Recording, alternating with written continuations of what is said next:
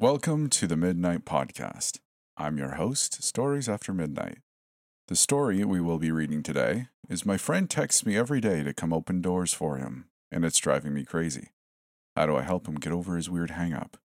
By Let's Split Up from Reddit. Let's get into it. It's the weirdest thing. And I mean, it's gotten to the point it affects his everyday functioning.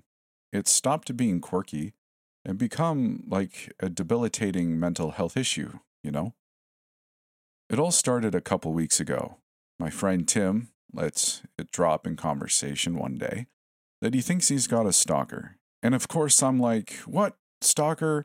And he's like, yeah, there's this figure I keep seeing, kind of far away and like out of the corner of my eye usually. Followed me here. He's deaf, by the way, so he's signing this to me. That's why I typed it out as figure. In sign language, you don't really have pronouns. He uses the sign that means someone or something and uses two fingers to indicate the someone's eyes staring and staring at him from a distance. We're in a coffee shop. I ask him to point out the figure. So he goes outside and looks around and points to the intersection a block down. It being the city during the morning rush, there are people walking around all over. And I'm like, the lady in the red hat? The dude in the Packers jacket. He keeps shaking his head. No, no. But he's got his eye on something, or someone. He tells me forget it, and we go back inside, and he doesn't mention it again. When I ask at the end of our meeting if I should be concerned, he waves me off and says, all casual, Nah, it's good, like he's embarrassed he brought it up. But then a few days later, he video calls me, asking to meet up again, like right now. Can I meet him for dinner? And I've already got plans, but he looks so strung out, so I say sure. We meet at a small diner. He's barely sat down at the table across from me when he says, signing very low so no one can see, even though chances of the babbling people around us knowing sign language are pretty darned low. Look, see the woman outside the window? I look, searching the street outside. There's only the ordinary pedestrian traffic of the late afternoon, I look back at Tim and shrug. His eyes dart to the window, and he describes the woman he sees brunette, 30s or 40s, gray sweatshirt and pants. Okay. I look again.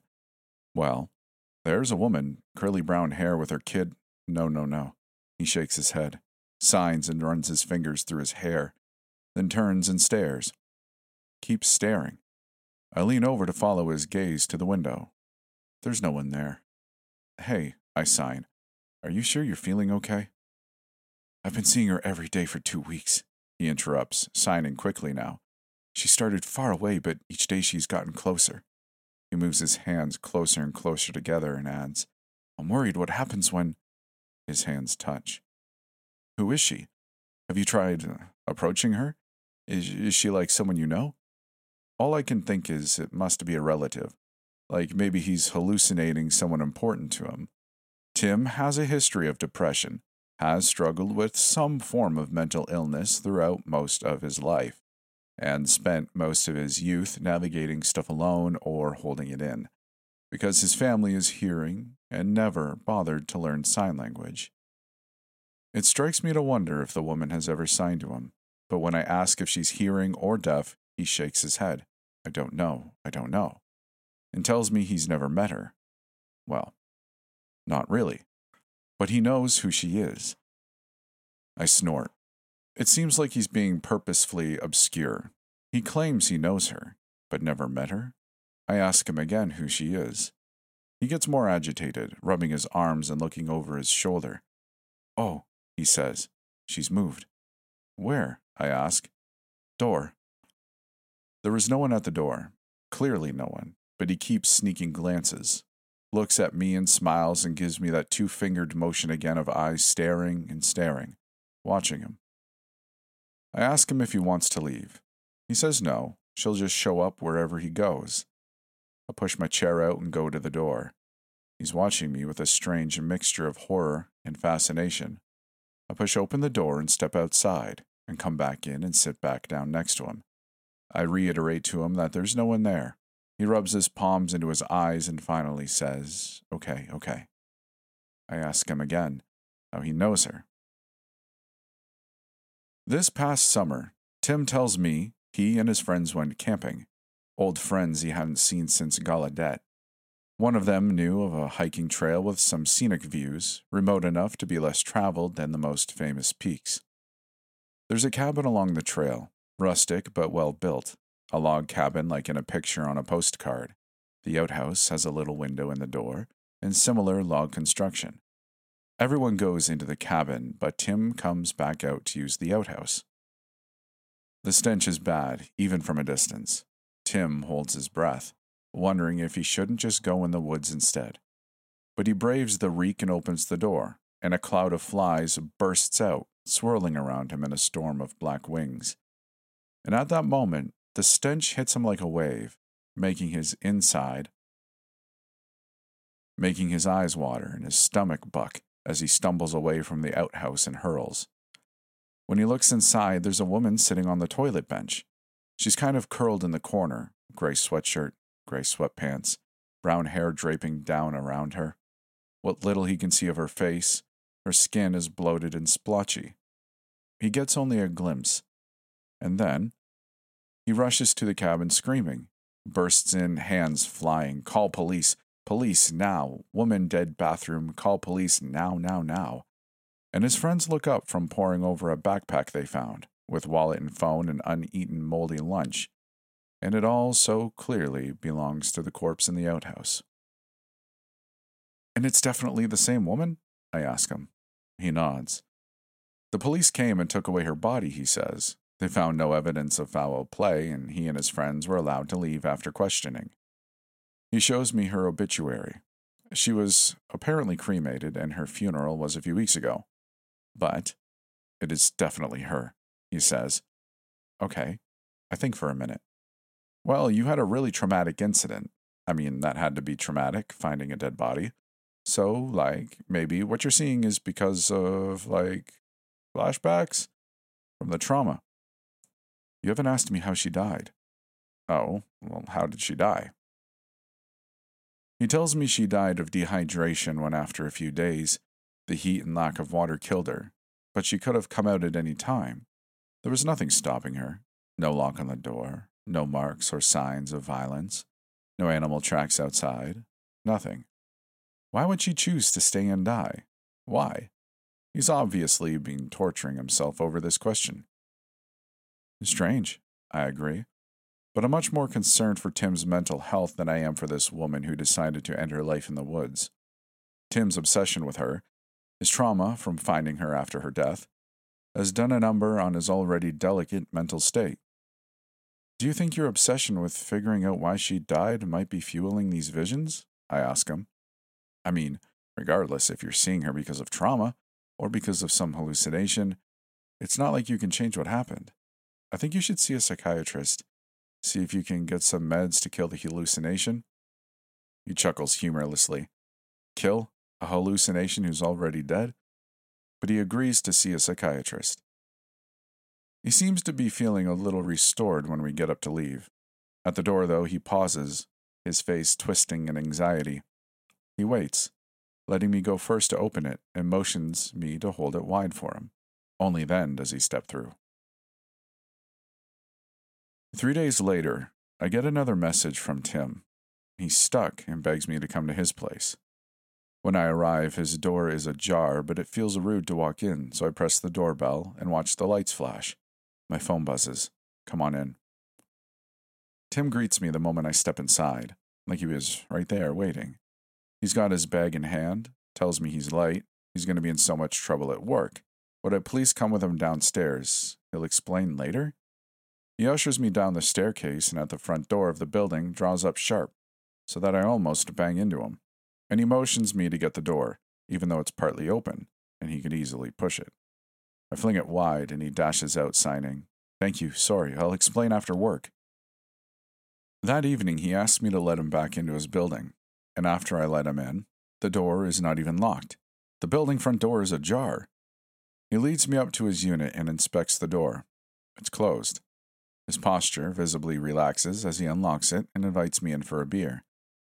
Then he admits to me sheepishly that he's had a rough few days actually called in sick a couple times because now, she is always at the door. Who? I ask, and then at his withering look. Oh, oh but we we just came through the door. Yeah, open doors are fine. Closed doors are fine. But she, didn't you notice the building door was ajar? He shows the partially open door with his hands, a slight gap between them, and then grips one hand that represents the door with the other. Her fingers were holding it open. Um, I don't know what to say to this. It seems like a whole new level of delusion. Tim hands me a beer from the fridge, explaining that she is always at the door now. But he only sees her fingers, and sometimes her eyes. So, what happens if you open the door? I wonder. He just takes a swig of his beer morosely, and then his gaze goes distant. He's focused on something behind me. I turn around. The bedroom door is ajar. I swing back to look at him. Is she there? The bedroom. You see her fingers? His eyes met mine, his face flat. Deaf people are usually very expressive. Half the grammar is on the face, not the hands, but lately he's been almost a robot. And then mm. finally he makes that gesture. Two fingers pointed at himself, staring and staring. Then he signs F M L. I stand, go to the ajar door. Tim pales, eyes rounding, but says nothing, just takes another sip of his beer and watches me. I push the door, reach up, run my hand down the length of the ajar edge, push it open further, swing it back and forth, look at him, and raise my eyebrows like, see, it's nothing. Nothing's there. He grunts and his eyelids flutter. I don't think he's been sleeping enough. Hey, do you need someone to stay with you? Nah, he waves me off. Go home. So I do. But here's why I'm writing this. He hasn't gotten better. He keeps asking me to help him when he gets stuck. Once it was at his workplace, other times at his apartment. Last time I was there, I noticed he took off all the doors except the front door to his unit. It's gotten to be utterly debilitating to his life. And the last time I saw him, he kept ranting, ranting at me about her, about how it didn't save her. And I didn't understand what he meant. Obviously, no one saved her. She was dead when he found her. No, no, he burst at me. You don't understand. Everything she'd suffered through. And it didn't save her. I can tell he's falling into depression. I'm worried he's going to quit his job and just stop leaving his apartment and never come out. How do I help my friend? Here's an update to the story. I never actually posted what I wrote above because I felt like maybe I shouldn't bare Tim's troubles to the world like it's not my story. But I'm sharing it now because, well, because he called me this afternoon furious. He followed my advice, and the psychiatrist told him to put the doors back on, and if he saw the fingers again, to close his eyes and open the door. That it's a compulsion he needs to gain power over. So he followed the instructions, put all the doors back up in his place, and now, he told me, he's screwed. He got stuck in his closet. Look, I'll head over, and then we'll open the door together, all right? Hold your hand while you push. I might have said this a bit too sarcastically, but then while I was heading over, I remembered his last rant to me about her, about how everything she suffered didn't save her. Of course, at the time I thought, duh, you found her rotting. Obviously, she wasn't saved. But while I was bussing to his place, it's when it finally struck me what he really meant. See, the fact he found her body in the corner meant she never opened the door. She chose to die rather than going near that door, but it still got her. And maybe that means there's no way for Tim to escape either. As this revelation hits, a sudden icy panic grips me because I'm the one who told him to go see the doctor. And it was all in his head and to just buck up and open the door. And my heart hammers, a thousand beats a minute like a hummingbird, as I try to video call him. It rings and rings. And finally, the agonizing bus ride ends, and I'm leaping off the bus and rushing into his building, and taking the steps two at a time. I let myself into his place, out of breath, fling open the closet door. Nothing but clothes on hangers, shoe boxes, plastic storage bins, and blankets. Stomp my foot hard on the wooden planks of the hardwood floor to alert him to my arrival. Nothing. Retreat back out to the bedroom, bathroom, living room. Stomp again so hard and loud the downstairs neighbors are sure to complain. No response. Call his phone, call and call. Finally see its light flashing from the closet floor behind the door. And as I lean down to pick it up, when I straighten, I notice that the door, it was swung closed behind me and is now just barely ajar. And there, wrapped around the edges of the closet door, are Tim's fingers. At first, I think it's a prank. Ha ha, I sign sarcastically, even though he can't see me, and I reach for the door and stop.